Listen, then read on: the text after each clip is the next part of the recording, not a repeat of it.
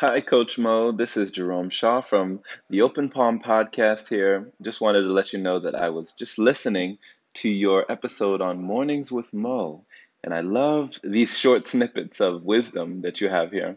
I love the analogy of an ostrich and how the ostrich puts its head underground, assuming that because it can't see the world, the world can't see it. And this is a false a falsehood.